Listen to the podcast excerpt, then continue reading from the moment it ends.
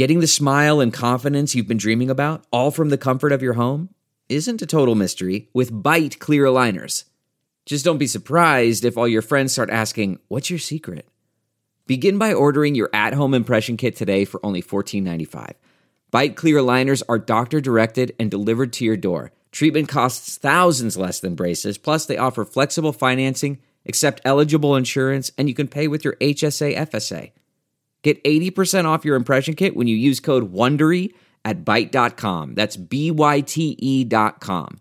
Start your confidence journey today with Byte.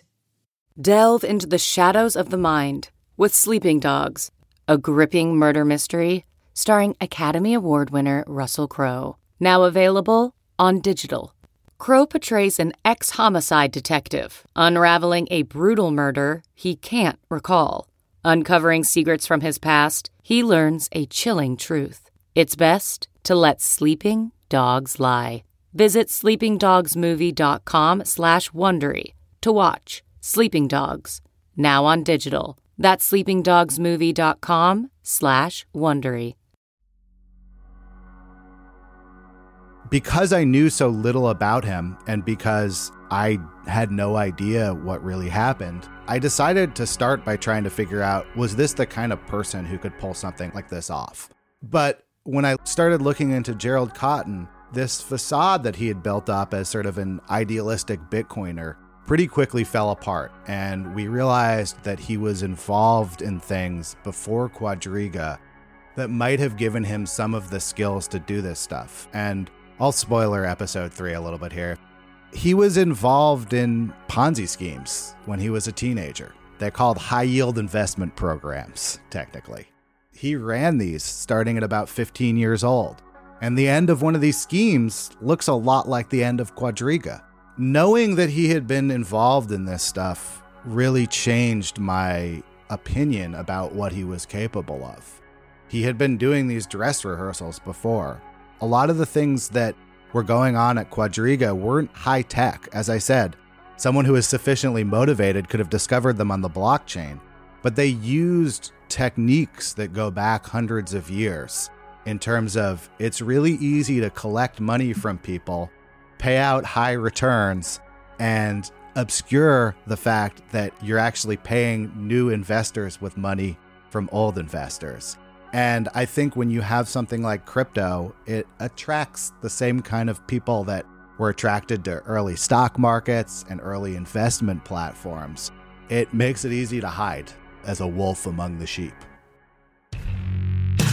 Welcome to Opinionated with Ben Schiller.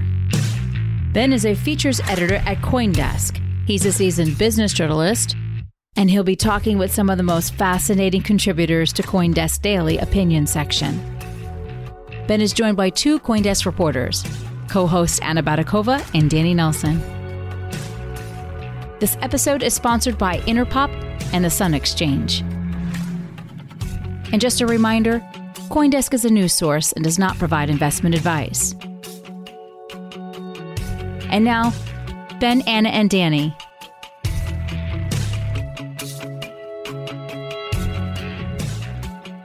Hi, everybody. This is the Opinionated Podcast. I'm Ben Schiller.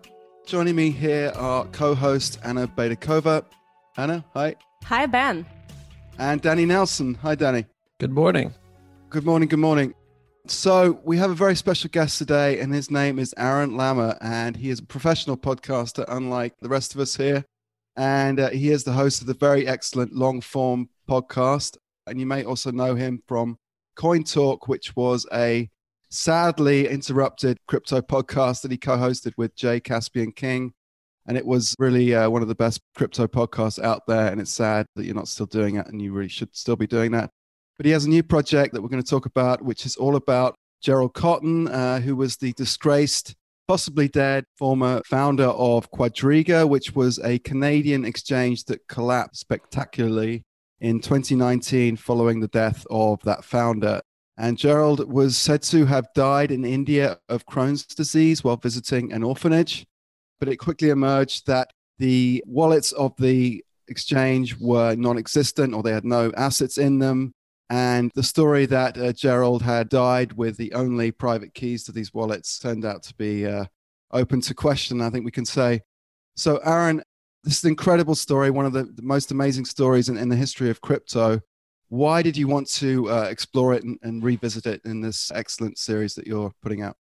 So, uh, thank you for your kind words about Coin Talk. For people who listen to Coin Talk, which overall was a small number of people, but seemed to encompass a large portion of the Coindesk staff. Thank you. Remember that I'm kind of a a connoisseur of crypto scammers. What attracted to me to crypto was both an interest in crypto and I am fascinated by the darker sides of crypto. Not so much the like shadowy dark man, dark web assassins for hire parts, but the kind of sillier scams. Like there was this other guy who I believe had been convicted of securities fraud who came back with like a really big beard and a new name and started a different ICO. That kind of stuff I've always loved. And of those kind of stories, I don't think there's ever been one like that of Gerald Cotten. You know, after following this space for a couple years, I thought I had seen it all, and then I heard about Gerald Cotten. What the original story was, which was amazing, was really only the tip of the iceberg in terms of what got revealed as people really started to look into what he was up to. So let's go back to late 2018 when it first emerged that he was apparently dead. I mean, what was your sort of thinking at the time about that episode? I mean, it, it sounded suspicious. What were your thoughts? Well, I think that in crypto at that time, and I don't know why I even say that at that time, I think this is still true. But when a bunch of money disappears in crypto, I don't think you have to be a conspiracy theorist to say something's not right here. Exit scams were and are so common that I think that any time that something mysterious happens and a bunch of money disappears, we have to look at it pretty critically. And in this case, when people looked at it critically, not only did things not add up, they didn't add up in this pretty spectacular fashion where there was just all of these signs that something was wrong, not just in terms of Gerald Cotten's death, but in terms of what had been going on at the exchange in the year up to his death. And it's really fascinating, actually, because Reddit has an archive. You can actually see people going, Hey, I tried to withdraw money and I didn't get my money. And it's hard to separate those things out because I think you could probably find a lot of the same things on the Coinbase Reddit during the same year. So I don't blame people for thinking nothing was wrong. But in retrospect, there were a lot of warning signs that Quadriga really did not have the money that it should have. And probably someone who was sufficiently motivated and sufficiently skilled in blockchain analysis could have actually revealed parts of this fraud prior to Gerald Cotten's death. But no one was really looking with that intensity until this fantastical story of a honeymoon in India to visit an orphanage that was donated and him dying and them not being able to find his passwords came out. And I think the point where it really clicked for me, where I was like, oh, this is something worth looking into, was after that password story came out, people looked in the wallets and the wallets were empty. And at that point, you couldn't really accept either explanation. You couldn't accept the explanation that, that he was really dead because then what happened to all that money? And if you thought about the scenario that he was still alive, then you had to go, well, how did that money leave the exchange and go to where it is now? So it's kind of a double mystery. It's a mystery of what happened to Gerald Cotten, but more pressingly for the people who lost money, what happened to all of the money that should have been on Quadriga? Amazing. So just to be clear, we haven't heard the whole series, there, the eight episodes, and we've only heard the first two or three. In the first episode, I was really struck by this guy you found in India who explained that for a princely sum of about a thousand dollars, you can basically make yourself disappear. And that includes like uh, having a fake coffin, having a fake death certificate, etc. So, I mean, Cotten had a death certificate, it had his name spelt wrongly, but it was a death certificate. And there was apparently a body that flew back to Vancouver. I mean, how the hell did he pull this off? I mean, I suppose uh, it, it's easier than people might think it is. So that guy is actually, I think he's in New Jersey or, or the city, but he's a death faking expert who has done a bunch of investigations in India. And I want to say there's terribly sad things happening right now in India. I don't in, in any way want to say like this is a major thing that is going on in India. This is an extremely niche business, but it is a real business that exists in India that people go to India to either fake their death, or I even actually found people will go to, to fake like a back injury where they will basically go to get insurance money. The primary reason people do this is because of life insurance or because they're in horrible deaths. And there are these facilitators, they're called, who will help you die.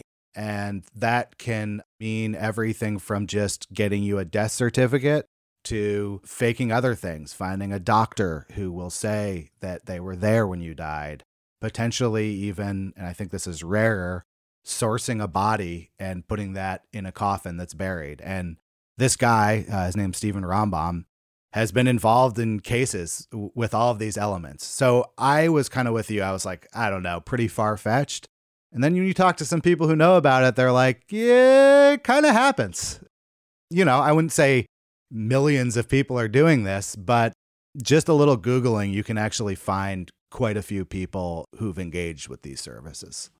It's really a fascinating story, and I believe somebody should write a, quite an adventurous novel about that at some point. This is actually the second crypto story that deserved a full podcast series. By the first one, I mean the mystery of the missing crypto queen about the founder of OneCoin, Ruja Ignatova, who also disappeared, but presumably didn't die, but disappeared with the money as well. But there is so much in this story, is it a human story for you first? Or is it something about crypto kind of typical about this space?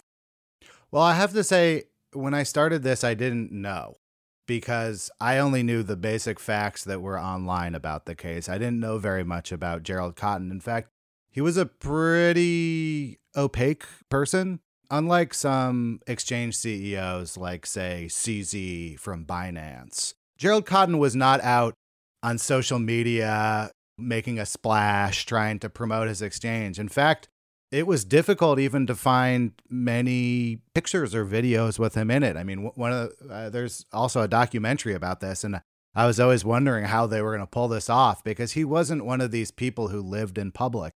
He was actually practicing pretty good OPSEC uh, himself, which made him it difficult to analyze. Is this just a crypto thing or is there something deeper here? Because I knew so little about him and because I had no idea what really happened, I decided to start by trying to figure out was this the kind of person who could pull something like this off?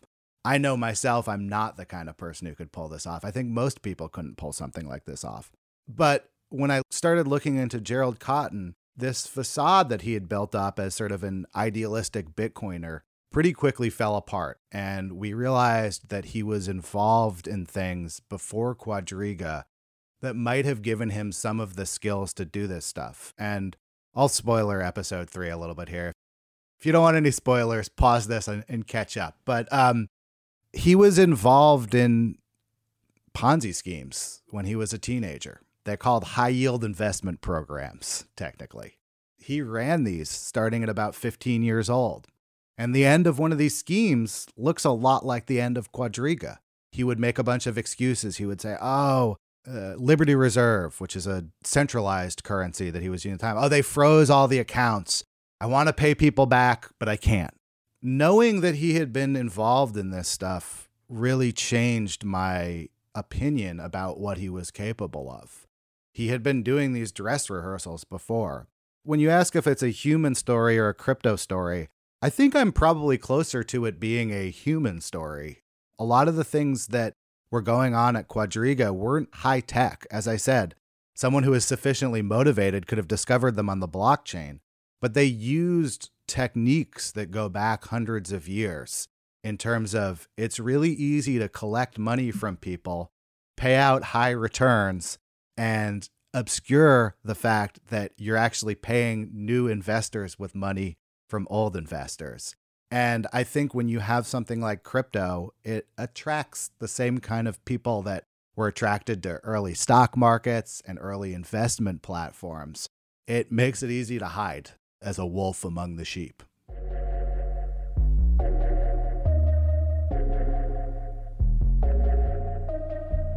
Looking for the best way to unlock your crypto's liquidity? Nexo.io is exactly what you need. Borrow against your digital assets at just 5.9% APR. Earn passive income with yields of up to 12%. And swap between more than 75 market pairs with the instant Nexo exchange. Try the Nexo wallet app to get the whole 360 degrees of crypto banking. Get started at nexo.io.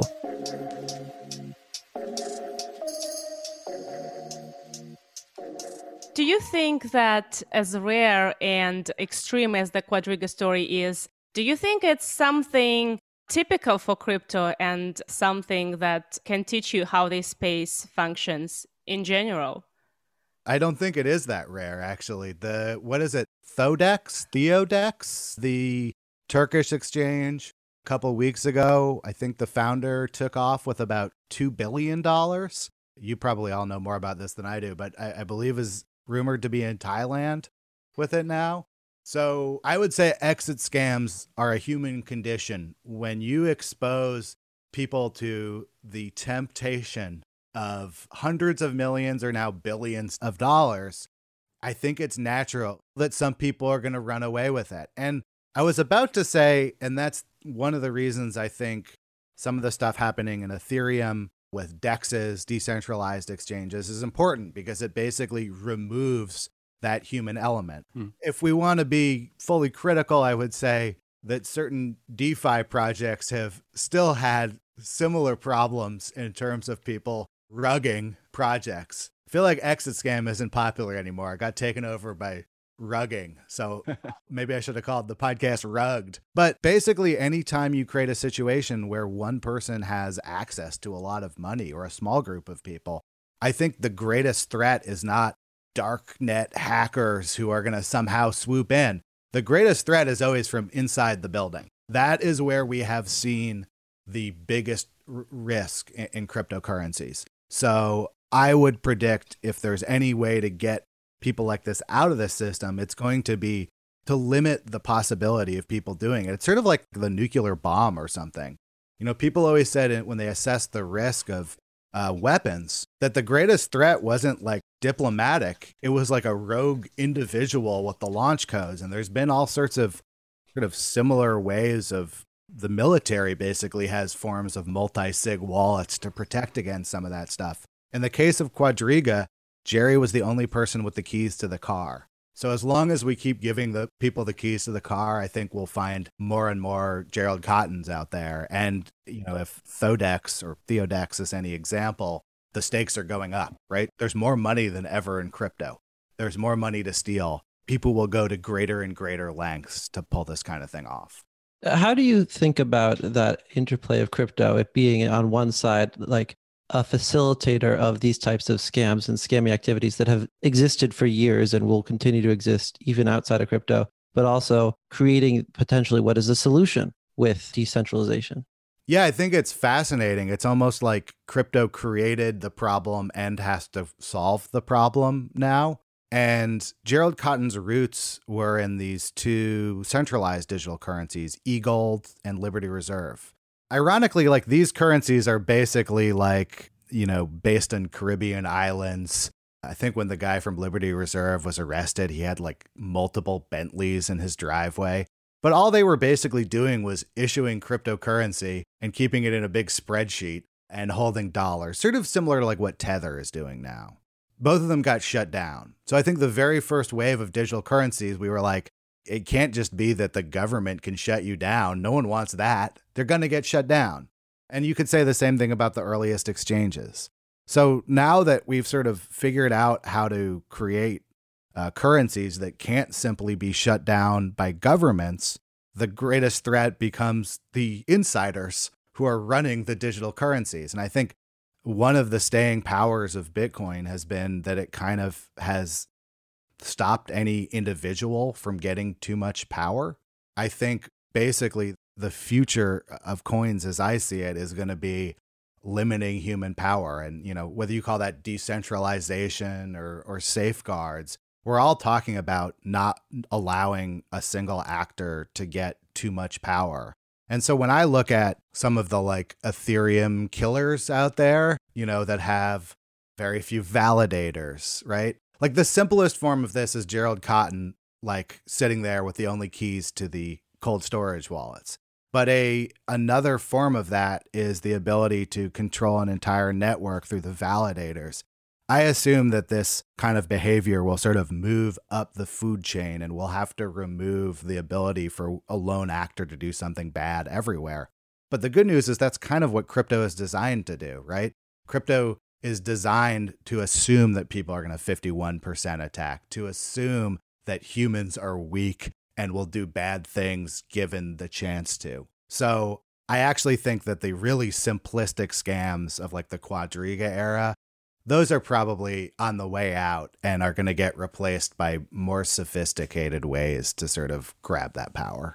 So we moved pretty much to the scams and rug pulling. And uh, in this conversation, we kind of coming from the assumption, and I, I assume you are coming from, from the assumption in your podcast that Quadriga was an exit scam.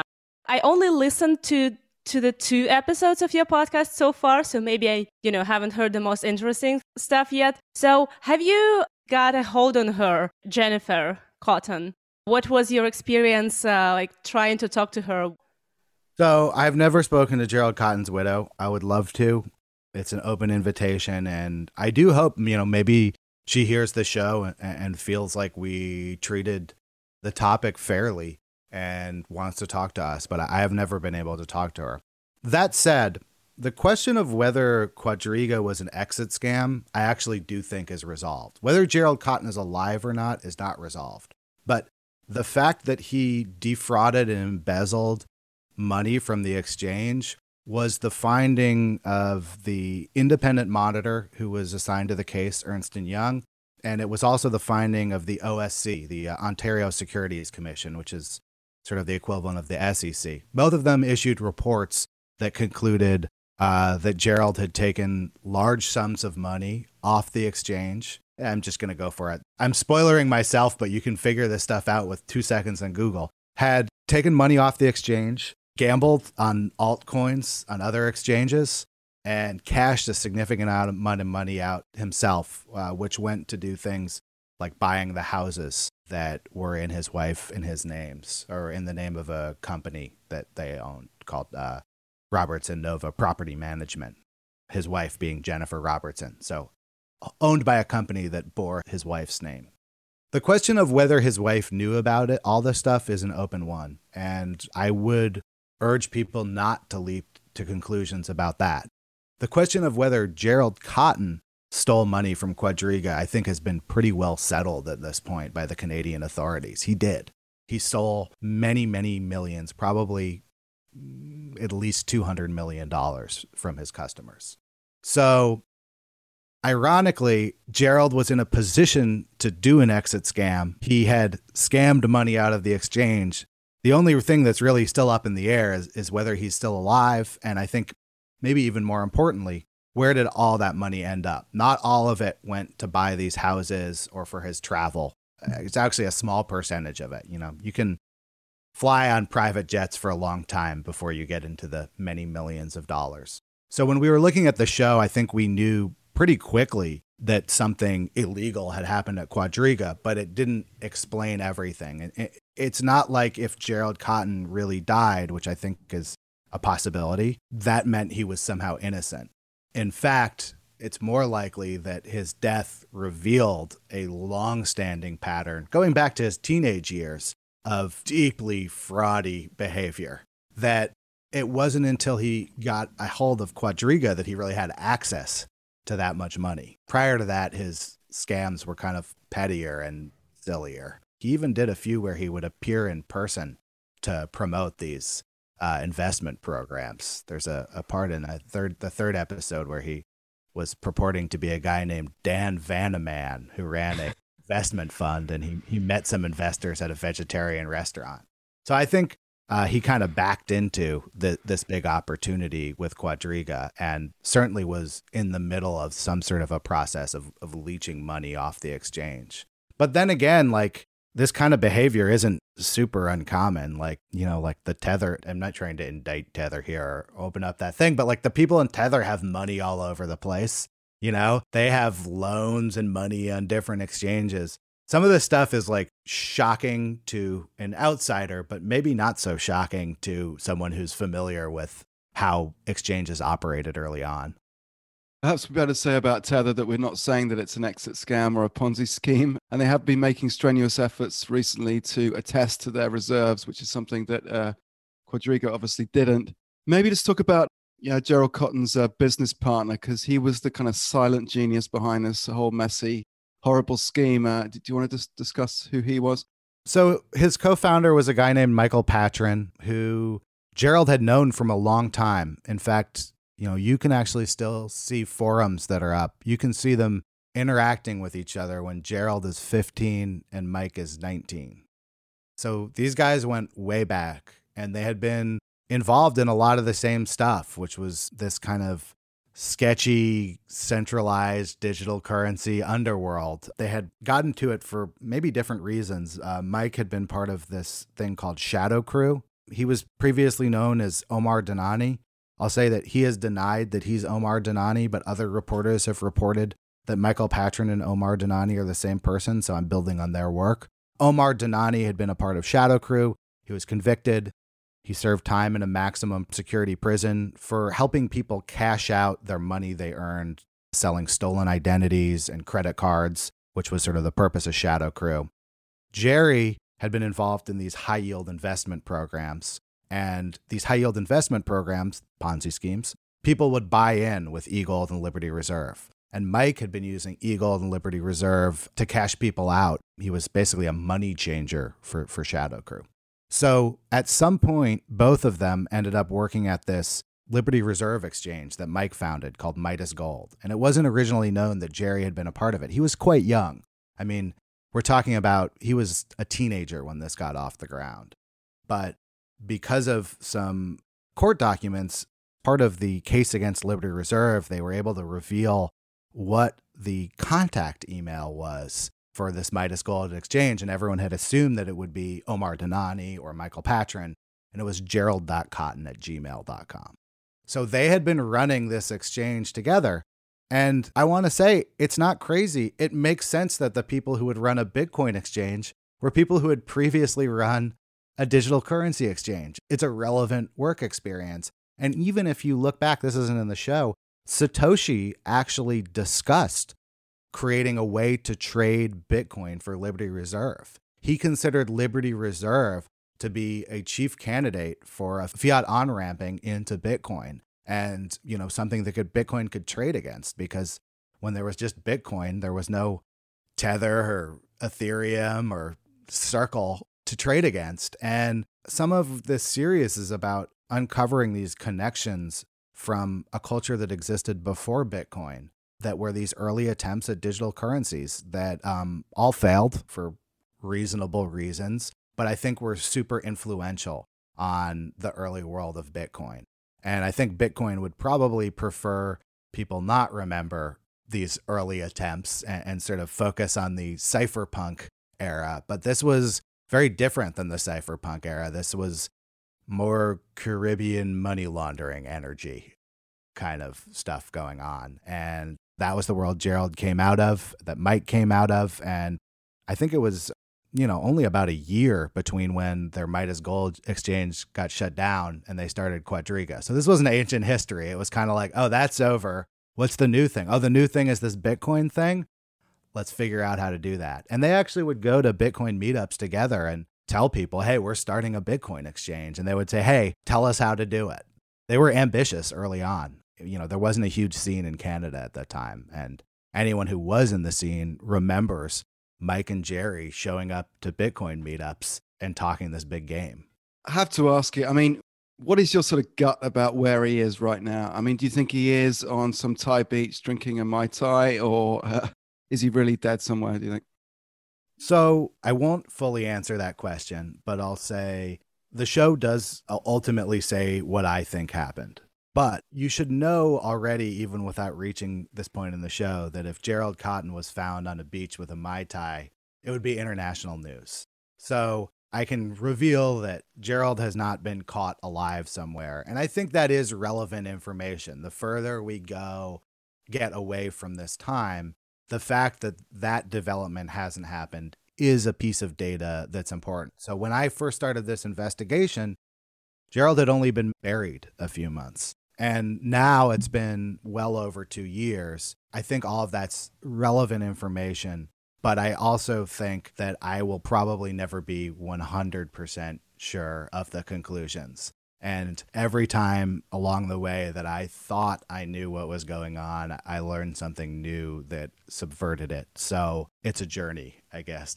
You know, it's fascinating for me to see the the different threads of the uh, criminal internet underworld running through all uh, my favorite podcasts. Uh, I I recognize Shadow Crew from another uh, podcast that I listen to called Darknet Diaries. I don't know if you're familiar with with that one. I love Darknet Diaries, and it was a, a major inspiration uh, on the show.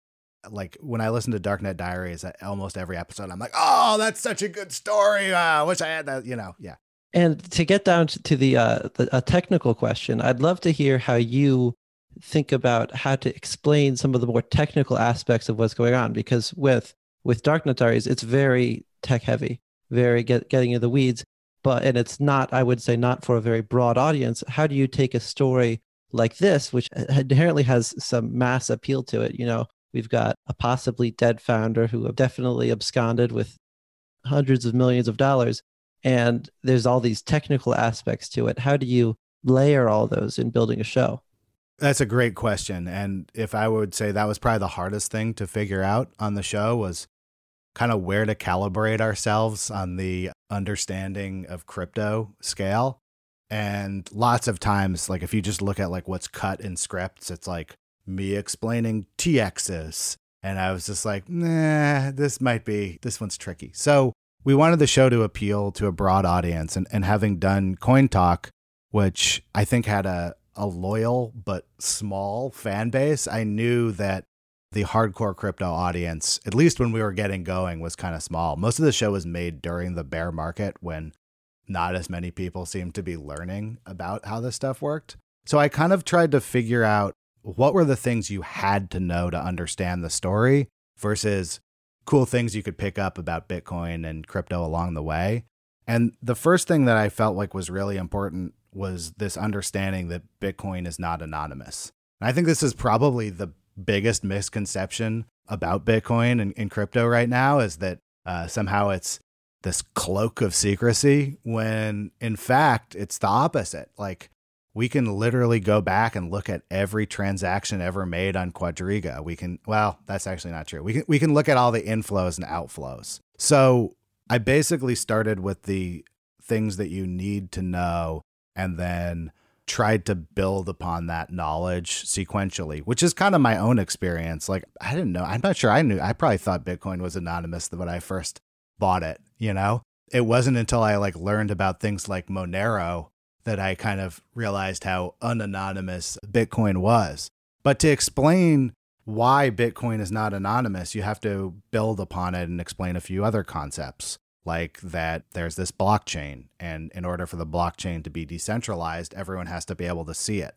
And that meant that this claim that Quadriga was making that they had lost the private keys to these cold storage wallets and couldn't give people their money that claim was checkable. Like because the blockchain is exposed even if they couldn't get the money they they could have very easily shown people that the money was there. So I basically felt like each time you needed those explanations, we could punch in. And, and I've gotten a very positive response so far of people feeling like it was a good primer for Bitcoin because they didn't really want to learn about Bitcoin, but didn't know that they were doing it along the way with the show. So that would be my goal is that the show is a secret, you know, blockchain 101 class uh, hidden inside a true crime story you interviewed quite a diverse and interesting group of people for that podcast, from the Canadian crypto folks to private detectives. I wonder if you can share which one of those characters um, maybe surprised you most or told the most striking things that you didn't expect to hear. The person I interviewed who I was the most impressed with was um, Michael Perklin, who is believe the head of security at Shapeshift. And the reason I say that is because Mike knew Jerry personally. They were friends. They had worked with each other uh, worked at the same co working space in Toronto at Decentral Toronto. And a lot of people had these kind of elaborate theories, but hadn't never met Jerry, had no firsthand knowledge. Mike was having lunch with Jerry during this time period. He's a security expert. He's a person who knows a lot about crypto. So he wasn't an easy person to pull the wool over his eyes at all. And he was extremely candid, uh, humble, and really openly talked about the fact that this had shaken his faith in people, that this guy he knew, not some guy he met once, a guy he knew, and a guy who worked in his field had so thoroughly duped him and used him really to sort of learn about how people can get away with this because Michael Perklin's job is basically to stop people from stealing each other's crypto. And here is this guy who was had this sort of Dr. Jekyll, Mr. Hyde quality and, you know, was getting bunless burgers with him at lunch. So I feel like I learned a lot from him. And I also feel like he has like kind of the most nuanced perspective on the case because he was a person who early on defended Jerry and said, this guy couldn't have done the things that you're saying about him. And then this Ernst & Young Fifth Monitors report came out and the OSC report came out he took in the new information and went, wait a minute. Some of the things I thought were wrong. I need to reevaluate that. And I think that's a really hard thing to do either direction. It's hard for the people who think Jerry is still alive to reevaluate that. And it's hard to, for the people who knew him to believe he could have done some of this stuff. And so I, I, while I've been doing the case, I've tried to stay similarly open to, to being wrong and to acknowledge if I am wrong, uh, which I have been many times. Many of my assumptions have been proven wrong.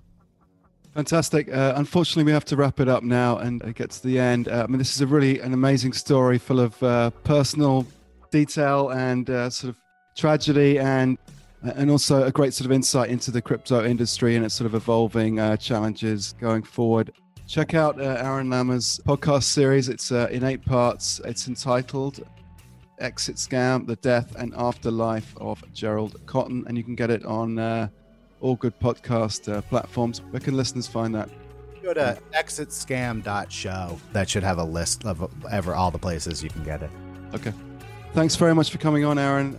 Pleasure to work with you. Thank you, Anna. Thank you to Michelle, our producer, and thank you to uh, Danny Nelson as well. Thanks. Thank you, Aaron. We're going to be looking for the new episodes. Ah, thank you. And the money. We're looking for the money. Still oh, looking yeah. for the money, yeah. Thanks. If you find it, tell us. Will do. All right. Cheers. Thanks, guys. You've been listening to Opinionated with Ben Schiller, Anna Baydakova, and Danny Nelson. Also, guest Aaron Lammer. Today's show is produced, edited, and announced by Michelle Musso, with music by Ender. Have any questions or comments? Send us an email at podcast at Coindesk.com or leave us a review on your favorite podcast player. Catch other intriguing episodes of Opinionated with Ben Schiller on Coindesk Reports, Coindesk Opinionated, Apple Podcasts, or your preferred service. Thanks for listening. We are witnessing the greatest paradigm shift in finance in modern history. Join thousands of newsmakers and influencers talking the future of money at Consensus by Coindesk, a live virtual experience of leaders, change makers, virtual reality meetups, keynotes from Ray Dalio, Gary Vaynerchuk, and much more. Get an up close look at the booming crypto, the surge of institutional investment in Bitcoin, the NFT mania, the breakneck innovation in decentralized finance, and the coming disruption from central bank digital currencies. Coindesk Reports listeners can visit events.coindesk.com and use the promo code REPORTS to save $25. Join us May 24th through the 27th for Consensus by Coindesk. Register today at events.coindesk.com. We'll see you there.